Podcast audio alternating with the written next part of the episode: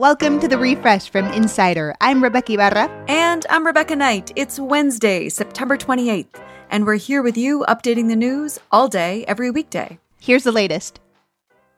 Florida Governor Ron DeSantis is now warning residents directly in the path of Hurricane Ian to stay put. Uh, it's no longer possible to safely evacuate. Uh, it's time to hunker down and prepare for this storm. Two and a half million people had been under a mandatory evacuation order, but heavy rains and tornado warnings ahead of the storm have changed the strategy. DeSantis says the storm has the potential to make contact with the southwest part of the state later today as a Category 5 storm. Mohammed bin Salman, Crown Prince of Saudi Arabia and first in line for the throne, is now the kingdom's prime minister. The royal decree from King Salman comes a week before the Biden administration is set to advise whether MBS should have sovereign immunity in a lawsuit over the death of journalist Jamal Khashoggi, which is a protection usually granted to world leaders. Khashoggi's fiancee, Hatice Cengiz, brought forth a civil lawsuit against the prince in 2020 after U.S. intelligence found he likely ordered Khashoggi's killing. Russia is declaring victory in a series of referendums staged in occupied regions of Ukraine. Western allies largely see the results as illegitimate, in part because armed Russian officials collected the votes. This opens a potentially dangerous new chapter in the war. Russia could claim Ukrainian attempts to take back the areas are an attack on Russia itself. Vladimir Putin has been doubling down on this war, calling in reserve troops and threatening a nuclear attack. The future of cars is supposed to be electric, or at least hybrid, right?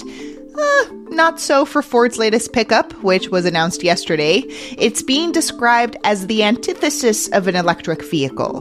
The carmaker says the Super Duty, with a V8 engine and gas tank options up to 7.3 liters, is actually good, though, because this lineup is super popular and it's bringing in billions in revenue, and Ford says it's counting on that cash so it can invest into making more electric vehicles. Here we go again. Authorities are investigating a couple who dyed a waterfall in Brazil electric blue for their gender reveal party. The couple posted a video on social media of the waterfall rushing with the strange Gatorade like color, and it quickly went viral. Officials are now looking into what the couple used to dye the waterfall and if it caused any environmental damage. Gender reveal parties, celebrating an outdated understanding of gender and destroying nature too.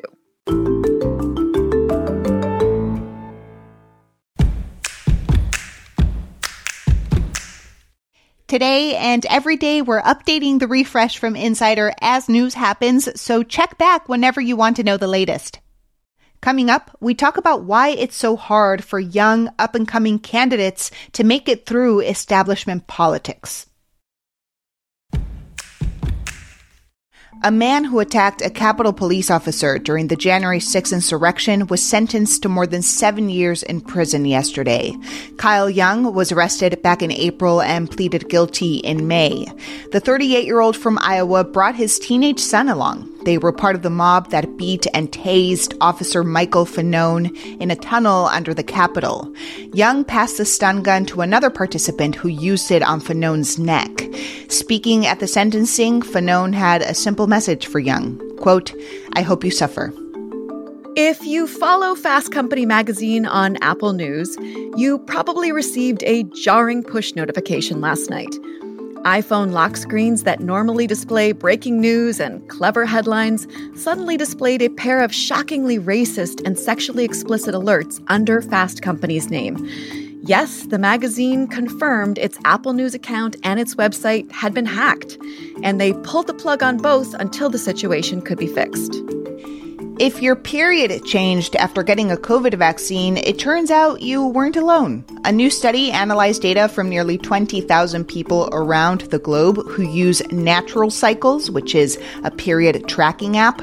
After one dose of the vax, people got their period a day late on average when compared to those who didn't get the vaccine. People who got two shots in one cycle were typically up to a week late. It's unclear why the vaccine interrupts periods, but they typically went back to normal by the next month and had no effect on fertility.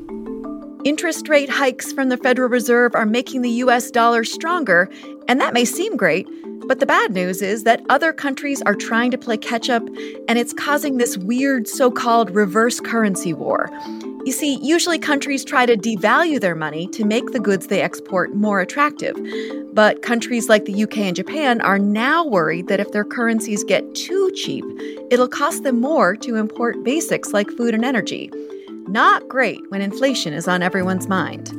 Hugh Jackman is dusting off the yellow spandex. The actor is once again suiting up as Wolverine in an upcoming Deadpool sequel, which is set to premiere late next year. Ryan Reynolds made the surprise announcement in a video on Twitter yesterday. Hey, Hugh, you want to play Wolverine one more time? Yeah, sure, Ryan. So, in the comics, Wolverine has this healing power that dramatically slows his aging. And in real life, Hugh Jackman has played the Canadian superhero since 2000 because he does not age. I tell you, life imitates art. For young political candidates, the road to elective office is turbulent. They get told by senior party leaders to wait their turn. They get hung up on by political consultants, and raising money is often trying. For every success story like New York's Alexandria Ocasio Cortez, there are dozens of other young candidates who can't seem to break through. Senior politics reporter John Dorman explores what it will take for rising Gen Z and millennial contenders to actually win seats. So let's start from the beginning. What are some of the biggest obstacles facing these young up and comers? I would say just entering a race and having a lack of support from the party, having to start from scratch. And for a lot of these candidates, they don't have like donor lists, they don't have the sort of connections to kind of just be able to tap into people who would be able to fund the campaign or to even to get like a grassroots support I was struck by one of the young politicians you spoke to, Nida Allam, who is a 28 year old county commissioner who ran for Congress in North Carolina but lost in the primary. She was backed by heavy hitters in the Democratic Party, including Bernie Sanders and Elizabeth Warren. But in her home state, she kept hearing from senior leaders that she needed to, quote, wait her turn. What do you think is at the root of the resistance from the establishment?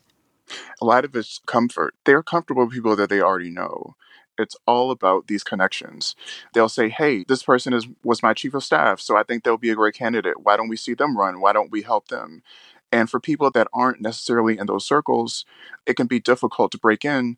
And then, as John Isemann, the Republican candidate um, in the New Jersey 7th District, told me, a consultant didn't even want to take his phone call and basically was like, well, don't tell anyone that I called because they didn't want to get on the bad side of the perceived front runner in that particular race. So there's just a lot of pressure, even on a like personal level. There have been some successes in recent years. Of course, AOC, Democratic Senator Joe Ossoff from Georgia, who is 35. How did they manage to break through? AOC, she basically just ran a really strong grassroots campaign. She really went into the communities. She had small meetings. She basically blanketed, you know, social media. She had lots of volunteers that may necessarily not have been involved in politics before. And I think a lot of people were really looking for someone that they felt a little more connected to. And with Jon Ossoff, he had ran for the House before. And when he ran for the Senate, not only did he have higher name recognition, but he really tapped into, um, especially a lot of the things that Stacey Abrams was doing, registering new voters, especially a lot of younger voters and voters that were recently moved to Georgia. I mean, he did a really great job of mobilizing them. And that put him in a really great position to win the runoff election in January 2021. So, playing devil's advocate, is there something to having a certain amount of age and wisdom, gravitas, life experience, having done time in the political trenches that makes older candidates more appealing to voters and, and maybe even more effective as leaders? You're right. There is a comfort. I feel like a lot of people they'll say, "Hey, such and such has you know served in the legislature. They've been a House member, so why not have them in the Senate? We've seen them do X, Y, and Z." that's definitely something that a lot of voters gravitate towards. But I have to say, over the past decade or so, I've really started seeing more voters say, hey, that's great, but why don't we give someone new a chance? Why don't we get someone from other industries? Why don't we get someone who's outside of government? We would like an outsider, someone maybe that we feel more connected to. I feel like people will say, well, we've had experienced politicians before. They haven't always done what they've said they were going to do. So let's try something else. John, what are you taking away from your reporting of this story? What kinds of things are needed in our political system or in our culture that might make it easier for young politicians to rise up? One big thing is the voter outreach has to go beyond, you know, here's a midterm, here's a presidential election, this is what we're going to do, and you should vote for us because we're going to do this for you. And then two years later, you don't really you don't hear much in the interim. But when the next election comes, then you'll hear politicians coming around for younger voters. And I think that's one of the bigger issues is that there's really not a real engagement. And if there was a way in which they could be a bit more integrated into the political process getting younger people started at the city council level because you know they're already there you know there are so many younger people especially millennials that have started opening up businesses and those are the kinds of people that will be involved in their communities. They're the ones that are going to be at those city council meetings. They're the ones that are going to be asking about regulations. So i think that is like a really important thing. Because those are issues that are profoundly important to them. Exactly well, thank you so much, John. It was really a pleasure talking to you. Thank you. John Dorman is a senior politics reporter at Insider. And for more on Insider's Red, White, and Gray series, go to insider.com. Make sure to follow the refresh from Insider on Apple Podcasts, Spotify, or wherever you listen to podcasts. And please leave us a rating and review. It helps other people discover the show. You can also just tell your smart speaker to play the Refresh from Insider podcast. I'm Rebeca Ibarra. And I'm Rebecca Knight, in for Dave Smith. Talk to you soon.